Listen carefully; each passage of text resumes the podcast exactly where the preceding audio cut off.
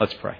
Father, thank you for uh, this morning, uh, this whole season of Christmas, especially as we approach now, these days uh, before this great celebration of your birth.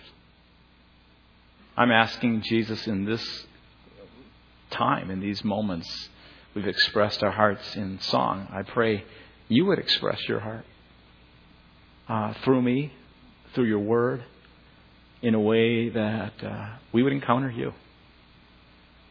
And once again, encounter that incredible miracle of your love. We pray this in Jesus' name. Amen. So let me ask you do you believe in miracles? Yeah, you're a little better than the first service. I don't. Maybe they just weren't awake. But I want to show you something that was we considered kind of a miracle that just got everybody all excited.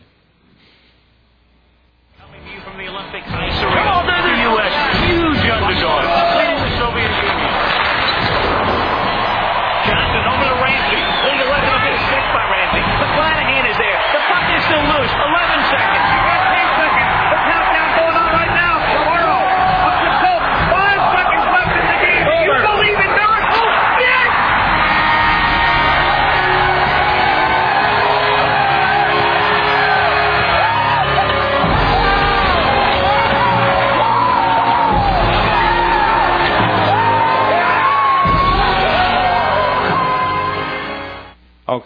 How many remember seeing that?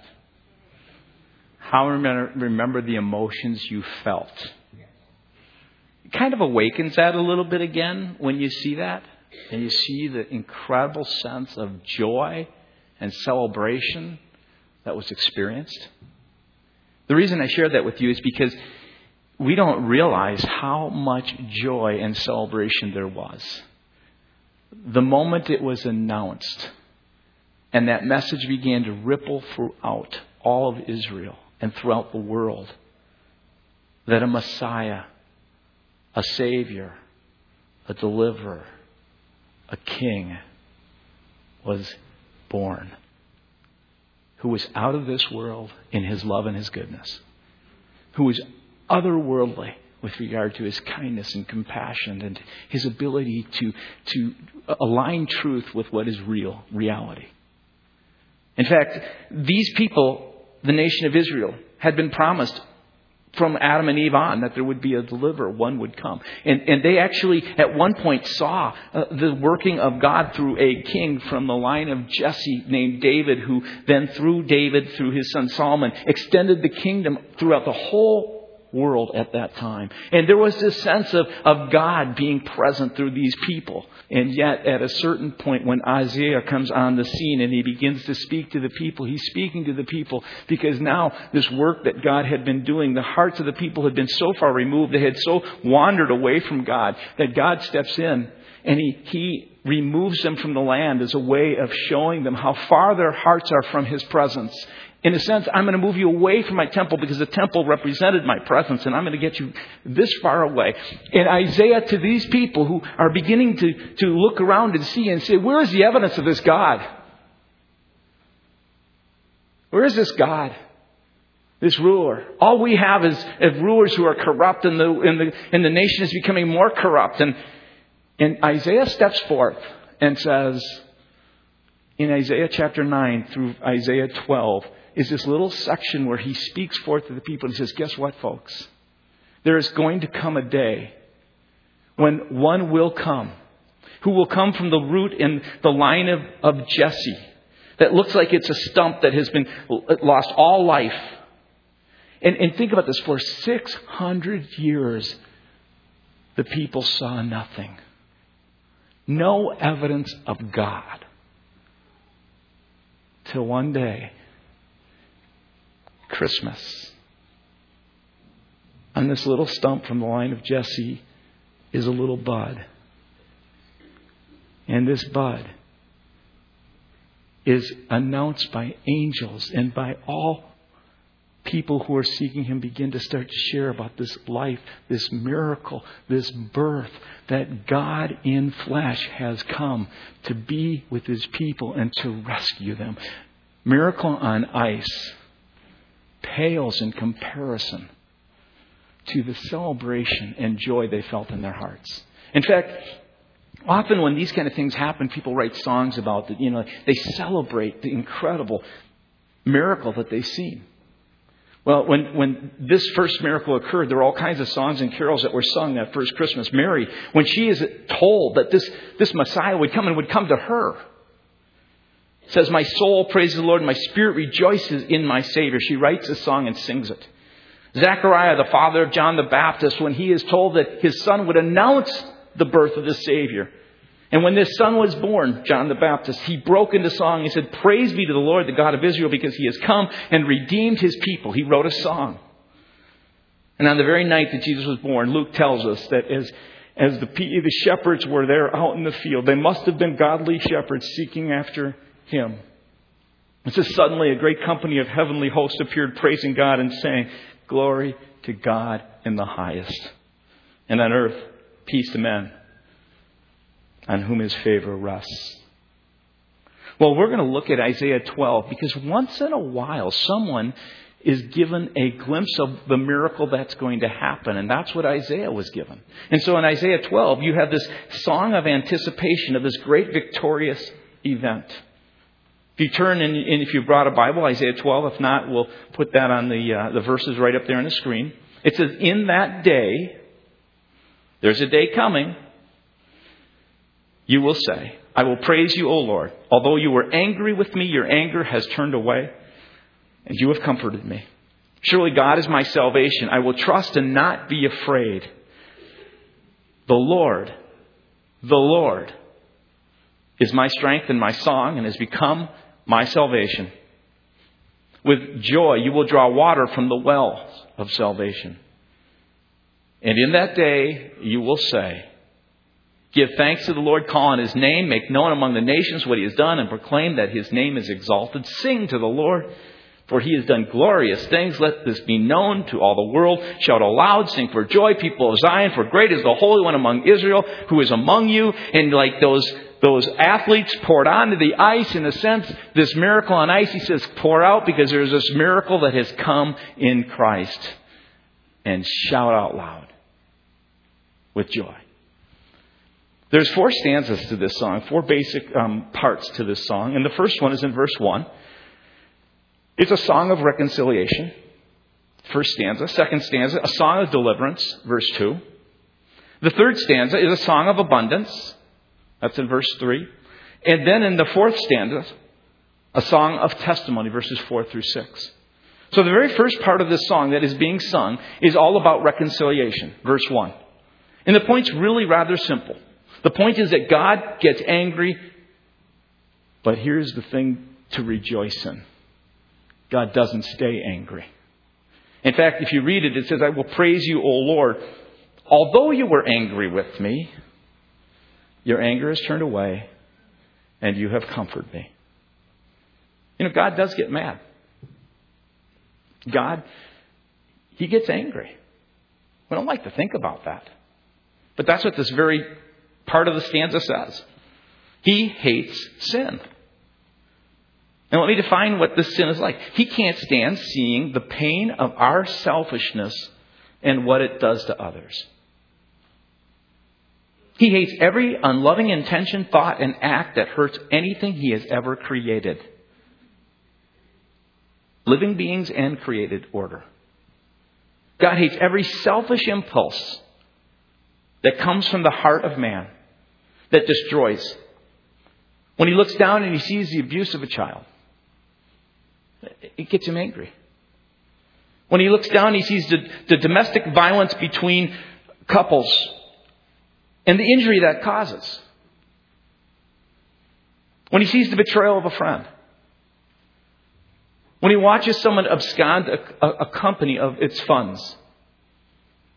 Every form of selfishness, whether a blatant lie or a mild deception, a bonus load of greed or cheating someone out of just a few dollars. A town gossip or just a well placed few harmful words. God hates it. God hates every sin that separates and destroys relationships. God is a relational God who loves people in relationship to one another. He made His creation so that we would also relate to that which is around us and also relate to Him. He hates every sin that separates and destroys, whether it's jealousy or envy or lust or greed or hatred or slander. He hates all pride. He hates all self righteous judgment. He gets angry.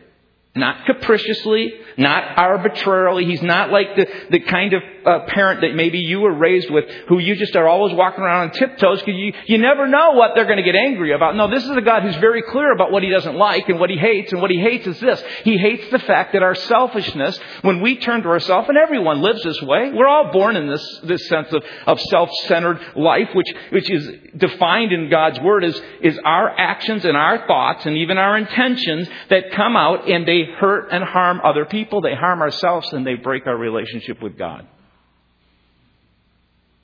Because he gets angry, not capriciously or arbitrarily, but purposely to put an end to all self centered, me first, fear filled, destructive, pain causing behavior. His anger is merely his energy to put it to an end. And God's anger always has a purpose. It's not to destroy you. You need to know that today. God never created you to destroy you. God's anger is never, it, it's not directed at you, it's directed at the sin, the selfishness, our hearts that have turned against Him. And He says, I come against that so that I, at Christmas, was born as an infant in order to come into this life that I might turn away all that anger. I might deal with the sin and the selfishness that separates so that I could bring you into a reconciled, a new relationship with me. I have come to deliver you from that. Do you believe it? Do you, believe it's really possible this God isn't angry? He's not angry any longer because he took all that anger and he put it on a cross towards the sin that was represented in Christ. And he said, I took all that away so that I don't have to be angry with you. All I ask is that you come to grips with that. That's why the next stanza is so important.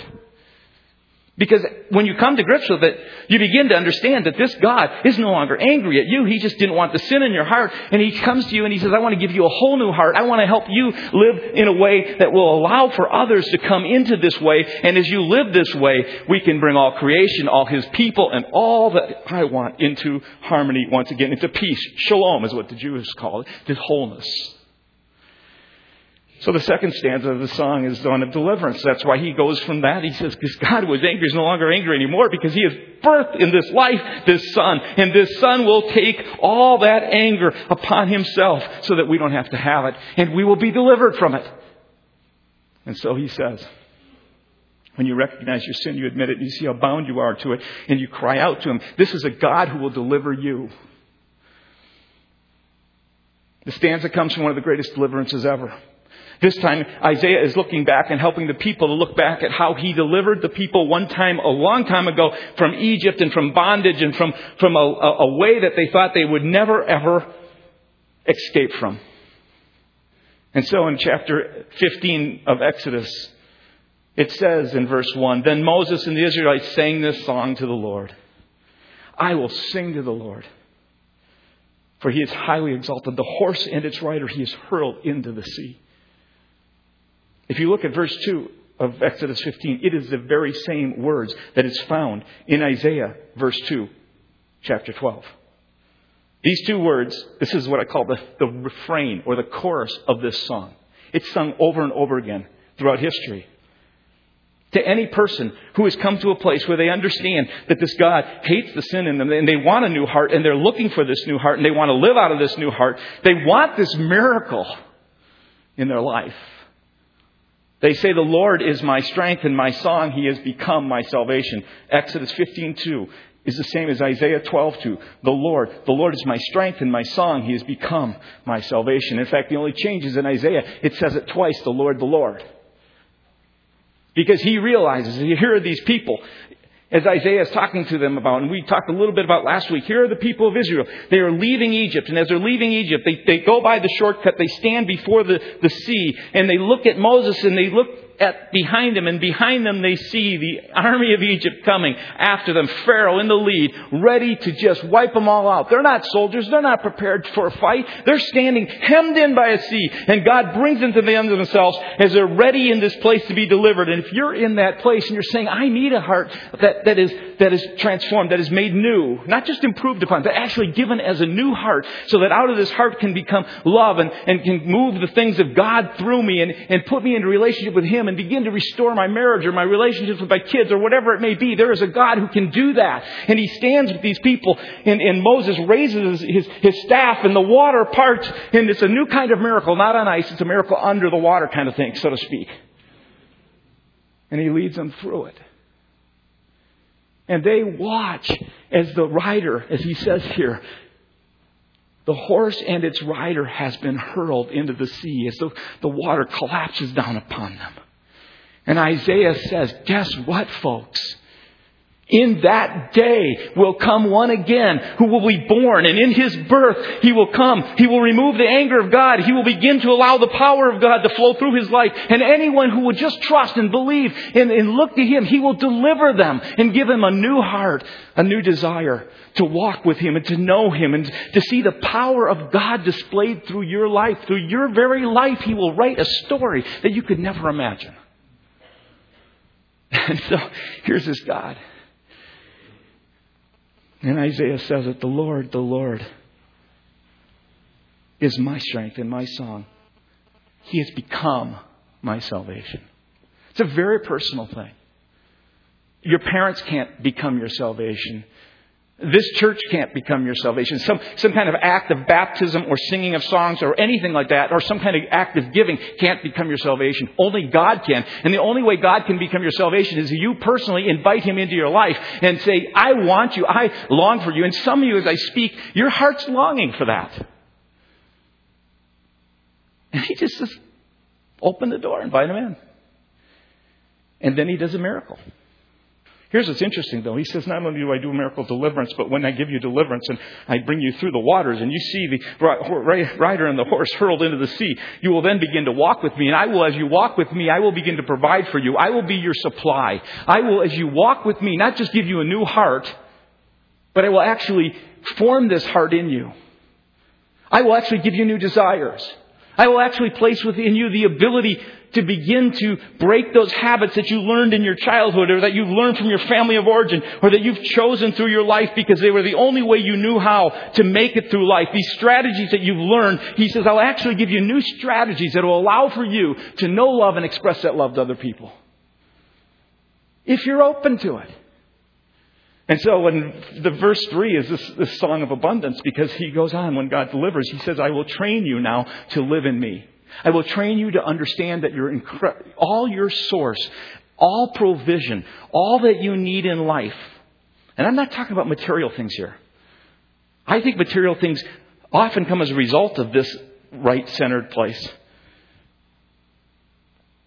But what I'm talking about is, is it's spiritual. It's relational. It's what I think our hearts most long for. And he says this I will be your supply, verse 3 of chapter 12. With joy, you will draw water from the wells of salvation.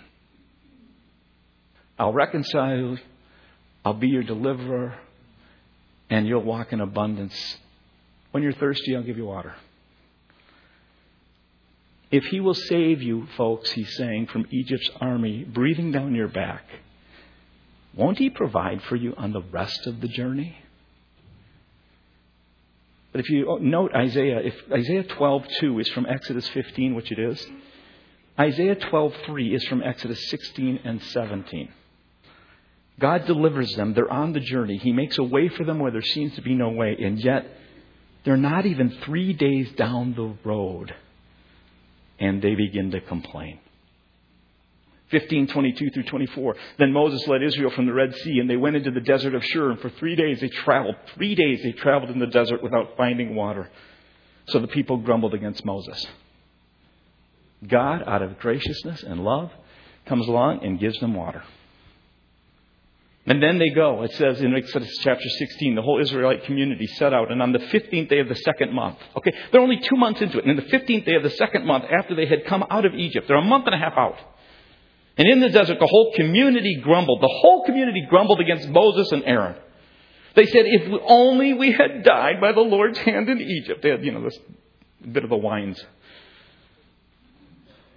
There we sat around pots of meat and ate all the food we wanted. But you brought us out into this desert to starve. And then the Lord said to Moses, I'll rain down bread from heaven. This is how patient and gracious God is. He just delivers them when there seems to be no way, He makes a way. And He begins to lead them on the way. He provides for them water. They get a little bit further down the road and they're really upset because they had pots, they had stew, they had leeks, they had onions, they could eat whenever they want. Life was so good back then. And God says, I'll give you manna. And then you go on in Exodus 17, the whole Israelite community sent out again, traveling from place to place. They camped at Rephidim, but there was no water for the people to drink. So what do you think they did? Well, the Word of God says they all sat down, prayed, and trusted that God. No. They quarreled. Now they not just complained, they began to quarrel with Moses. Give us water to drink. And Moses replied, Why do you quarrel with me? Why do you put the Lord to the test? It's almost as if Moses is saying, you are, you have seen God work in this incredible miracle. You've seen Him provide water. You've seen Him provide manna from heaven. Now, it's about time you begin to grow up and live in faith and begin to trust and exercise that your fullness isn't in what I do. It's in God. Now, I have to share with you folks, I know better, and I don't think you are either. I can be a day and a half away from incredible miracles or, or a, demonstration of God and His power and presence. And I can complain. I can start doing just like they did, and I start looking at other people, to my wife, or, or the way my kids maybe aren't doing what they should do, or it could be my parents, or it could be here you at work. I mean, all kind. If you would just change and you would get your act together, then my life would be full. Right. Isn't it wonderful to know that your life is not dependent on anyone else but God?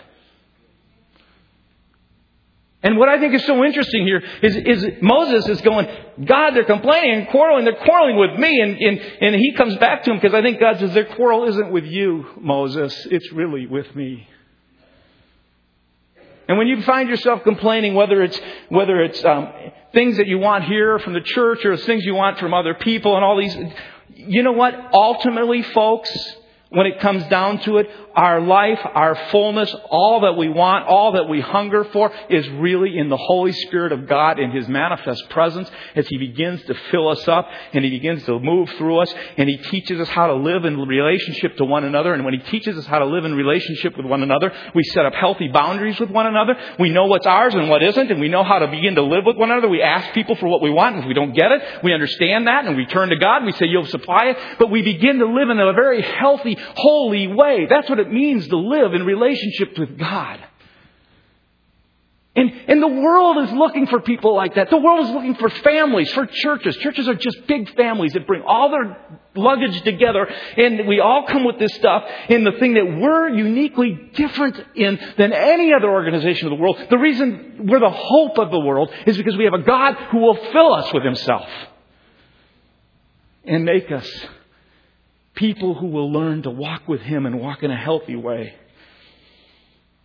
And so, I want to ask you, because it says you will draw with water from the wells of salvation. There will come a day when there'll be no more grumbling and complaining or quarreling and crying for water. Trust will be so complete that each person will find their sustenance in Jesus. Do you believe it is possible to grow that deep in Jesus? Do you think that's possible for people here to learn how to draw upon our Lord in such a way that He becomes our sustenance and our faith becomes so deep that even though we go through times that are trial, even though there's difficulty, we know there's a God who is there, who will provide? Are you in the wilderness right now? What's your complaint? Who are you quarreling with? The fourth stanza is a song of testimony, verses 4 through 6. The refrain has been sung throughout the ages, verse 2, which I mentioned before. That little statement that says, The Lord, the Lord, you are my strength and my song and have become my salvation. You see that you find that in Exodus chapter 15 too, that very refrain. But verse 2 is also found in Psalm 118, verses 11 through 14. I love how David says this. The nations surrounded me on every side. In the name of the Lord, I cut them off. They swarmed around me like bees. I, I love that, this imagery. But they died out as quickly as burning thorns. In the name of the Lord, see, in, in His presence, I cut them off. I was pushed back and about to fall. I love that imagery. He, he, he's, he's saying that God often works in ways where He brings us to the very edge, to the very brink, and we're just, we're, we're, we're there and we're at that edge, we're about to fall, and He says, The Lord delivered, help me. And then He makes a statement, The Lord is my strength. The Lord's my song, it's personal. He's become my salvation. And then, if you know at the end of the age, we'll sing this refrain it's found again in Revelation chapter 15, verses 2 through 3. He says, And I saw, says John, what looked like a, a, sea of glass mixed with fire, and standing beside the sea, those who had been victorious over the beast and his image and over the number of his name. And they held harps given them by God, and they sang the song of Moses, which is the personal song that says, The Lord is my strength. He's my song. He's actually become my salvation. Now, I want you to note this. The song, that refrain is sung age to age, but the way it's expressed is different. The way that it, it is expressed from age to age is different. Even though the message stays the same, the methods change. If you look at Exodus chapter 15, verse 20, soon after Pharaoh and his army were swallowed up by the sea, it says that Miriam broke out into song. It was like Miracle Ice. She couldn't help it, but she broke out into song. It says, Then Miriam the prophetess Here's a woman who's a leader. Aaron's sister took a tambourine in her hand, and all the women followed her with tambourines and dancing. They did a line dance. Isn't that cool? We're doing a little country music. If I handed out, it's like I hand out tambourines and say, folks, today we're going to celebrate Jesus was born. He's become our salvation. We're going to do a line dance. I, people like, whoa, wait a second, dancing in church. The methods change. What's really interesting is you go on and read in Psalm 118. Here's David. It's, he takes this very same song. I just read it. And he uses a lyre. In fact, they often believe there was a lyre and a zither. And I looked those up just to be really clear. The lyre was like a guitar, played like this. And I was telling the worship guys, I said, you know, it's really interesting. You know, I was talking about this with them. And they said, and they used it, and I couldn't remember what it was. And they said a plectrum. I said, yeah, that's exactly what the, you know, it says in the encyclopedia and other places. Well, and I said, it's just a guitar pick. And they said, yeah, that's exactly what it is. You know what a zither is? It's just a guitar like this steel guitar played on your lap. So we're really worshiping like David did. Same message in a different song. I wonder if the people weren't complaining, but David, where's the tambourines? And then you go on and you read in Revelation 15. I want to say this to everybody who can't wait for the heavenly choir. Listen to what it says. They held harps given or issued by God and sang the song of Moses. We're going to go back to traditional music in heaven. No. How we express our praise changes from age to age, from culture to culture.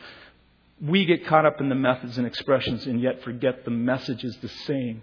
We change, and the reason we change is out of sacrifice. We pay a cost so that everyone can hear the good news of God's love. Because we want people to hear this God who loves us. I stood at the hospital, and some of you people, uh, many of you know Rule Nygaard. Rule is really special to me because he is the one who was used by God as the search team chairman to call me to this church. And so when that happens, you build kind of a special relationship. And I stood by his bed, and some of you know he's he has uh, he had, passed a kidney stone, and that went into an infection, which is right now by his spinal cord, and it creates immense pain.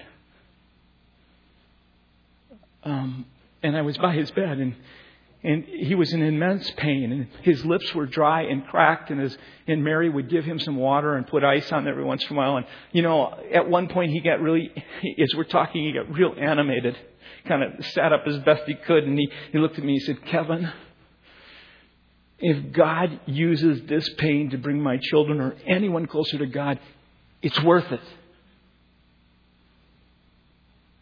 At Christmas, God the Father delivered a baby, his only son, to the world, knowing a cross of extreme suffering and pain awaited this little infant.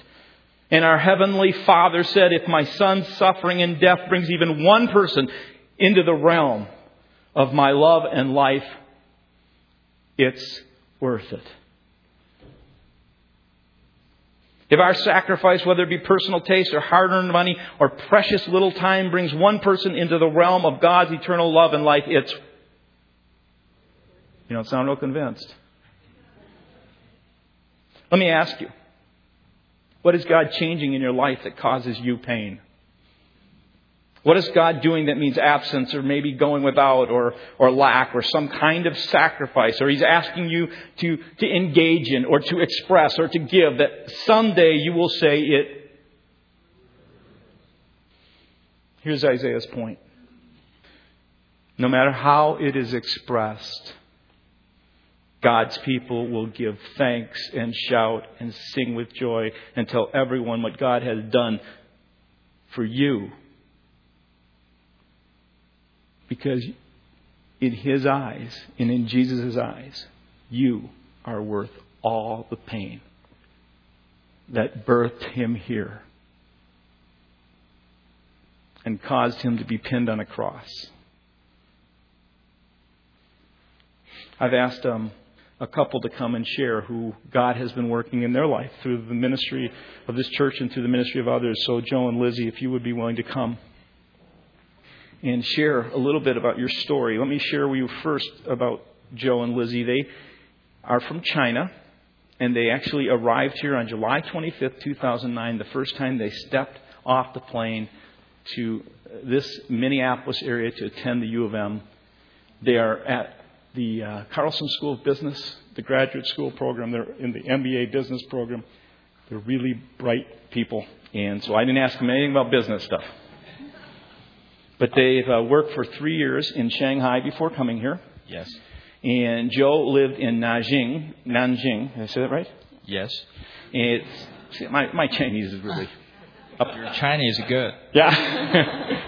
Thanks, Joe. We'll talk about that later. Three to four hours or so from Shanghai, and then Lizzie is from Inner Mongolia in China, not the Russian Mongolia where George and Terry are from, but you know they're connected, but we're divided at one point. Uh, they spoke in English for three to four years, and so for them to even come up here and to share is a big deal. And they've been connected with the Hospitality Center for the Chinese, which is how we got connected because of how God is using this church body to connect with a whole group of people who are having an influence here in the Twin Cities, but also will be in China throughout um, the years to come. So I, let me ask you guys, come on over here for a second. Let me ask you, what did you know about God and Jesus before coming here mm-hmm. um, to the U.S.? Uh, before coming to U.S., uh, we only knew a few things about God. Uh, we know uh, the Son of the God named Jesus, who was betrayed by Judas and killed on the cross. Uh, we also knew uh, there were heaven and hell. Um, besides that, we knew nothing. So, did you even know that Jesus um, had risen from the dead? No, no. I'm afraid not. And from when we talked, they had told me that the Bible was, in their mind, a history book that had some things in it that helped people live good lives. That's what you were aware of. Yeah. So tell us about how you came to know more about Jesus. Uh, it happens uh, after we came here. Lizzie and I came to United States at the end of the July to pursue our graduate uh, degree at the University of Minnesota. At that time, we felt lonely and helpless. To make it worse, we had only one bed at our apartment. Uh, in addition, it's our first time to go abroad. So um, at that time, one of our alumni, she is uh, Catholic, led us to the hospitality center for Chinese, where we were giving the free furnitures. Um, we also met with Jennifer, the director at the hospitality center. She told us these furnitures were donated by Christians among different churches. She also asked us to leave our contact information and invite us to visit Wayzata Church later. Uh, at that time, we were very excited and thankful to those Christians who donated free, uh, free furnitures and helped our Chinese students. While we puzzled why those Christians treat our Chinese students so well, so friendly with us, we puzzled. So you were kind of like, what's this all about that they're giving us free furniture? Yes, absolutely. well, tell us, tell us uh, that's a good question to have. Anyway, um, your first visit to Wayzata Free Church was last August, as I remember, and I remember meeting you guys, and it was at a block party here. Um, Yes. What was that like? Well, I think the first visit to Wayzata Church changed our life. It's, it's become the turning point of our beliefs. When we listening the holy songs, I cried for no reasons. Uh, I don't know why, but I did cry. Uh, at that time, Sandy, the lady sat next to me, told me that it must be the Holy Spirit made me cry, and God would like me to know more about Him. So you before before the message and anything you had heard, you were Uh-huh. just in worship, singing the choruses that we were singing, and God started moving in your heart. Exactly. Okay, so tell us then what happened after that. Uh, after that, um, we came to our uh, school life, engaged in busy schedule. You know, in the business, uh, school is uh, very busy. So, So uh, went back to school and forgot all about us. Uh, not not Yeah. all about nearly forget all about us, Uh, but that's, uh, that's fine. That's fine. but um, uh, fortunately, after three weeks, we received a phone call from Jennifer, uh, the director at the hospitality center, and uh, she re- uh, she invited us to uh, revisit Wayzata Church and told us Sandy would like have both of us uh, have a dinner at her house. Uh, at the time, I I was thinking, who was Sandy? Uh, is you know, uh, it's she, uh, the lady sat next to me during our first visit. I was not sure because um, we only had a brief conversation uh, several weeks ago. So, but uh, during our second visit at the Wayzata Church, Lizzie, not o- not only me, Lizzie and I, both of us cried for no reason when we sing the holy songs. So during that worship time, which often happens, Yes, God was moving. yes. Okay. In addition, what was going on? In addition, our guessing was right. Uh, we found Sandy were invited us, and Sandy was exactly the lady who sat next to me during our first visit. And after the service, we went to Sandy's house for dinner. And well, we met with uh, Richard and Karen, who later became the most important people who leading us to invite the Holy Spirit to our life. And we also shared about our feeling to the holy songs. Well, uh, we cried, you know. Well, uh, they told us it must be the power of the God and the Holy Spirit knocking our heart and make our cry. At that time, Richard suggested to organize a small group of Bible study for us to further explore about the God. So here at church, you're going to meet. You didn't have a car, so how did you get here? Yes, we, we didn't have a car. Um, considering the fact we didn't have a car, Richard volunteered to pick us up and um, send us back every Sunday. It cost, uh, it took him around one hour for the round trip, uh, plus fifteen dollars on his uh, gas bill. Is it worth it? Worth it. Okay. Thank you, Richard. uh, as our Bible study went on, we felt uh, the God's love.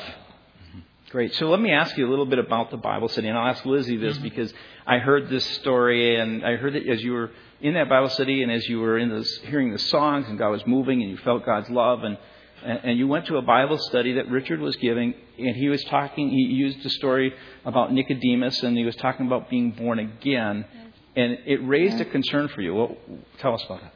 Yeah, I uh, looked at the Bible and uh, I was wondering if I had to study the whole Bible before I could be born again, because I could not wait for that long.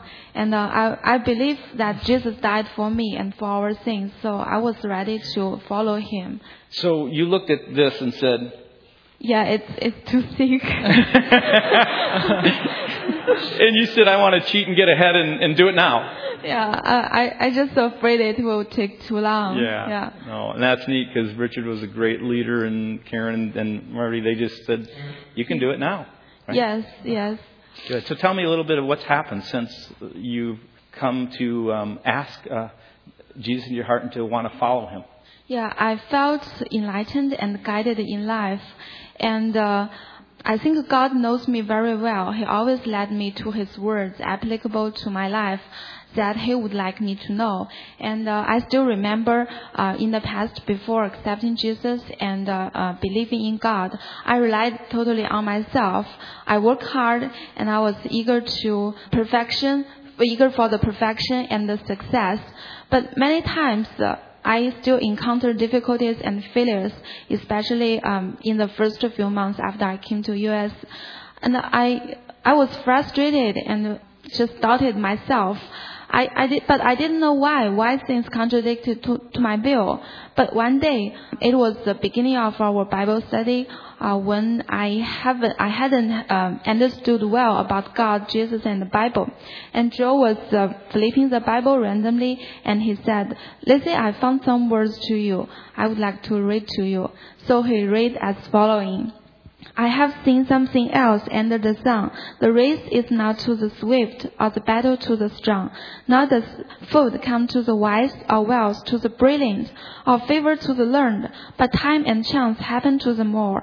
Moreover, no man knows when his hour will come, as fish are caught in a cruel net, or birds are taken in a snare. So men are trapped, trapped by evil time that fall unexpectedly upon them. Ecclesiastes 9, 11, and 12. And my heart was suddenly struck by this wise word.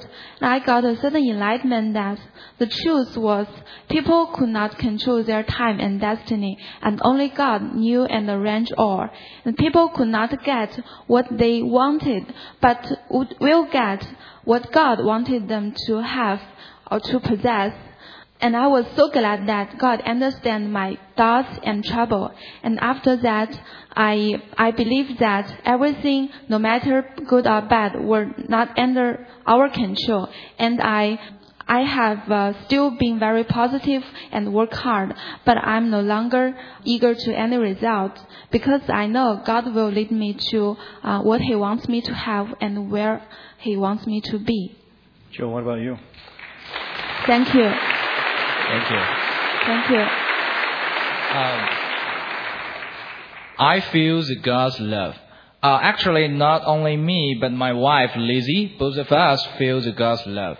With the God's love, we now can do and understand things we cannot do and understand our, our own without God in our life. Uh, afterwards, we want to be like Jesus and those who follow up Jesus by thankful to all they have, enjoying the peaceful mind, and willing to help others. So, herein, uh, I would like to take this opportunity to extend our gratitude to Sandy, uh, Richard, Bruce, Karen, and Martin, yeah. who are very important person uh, leading us to invite Holy Spirit. Thank you. Yes, thank you very much. Thank you for all the help.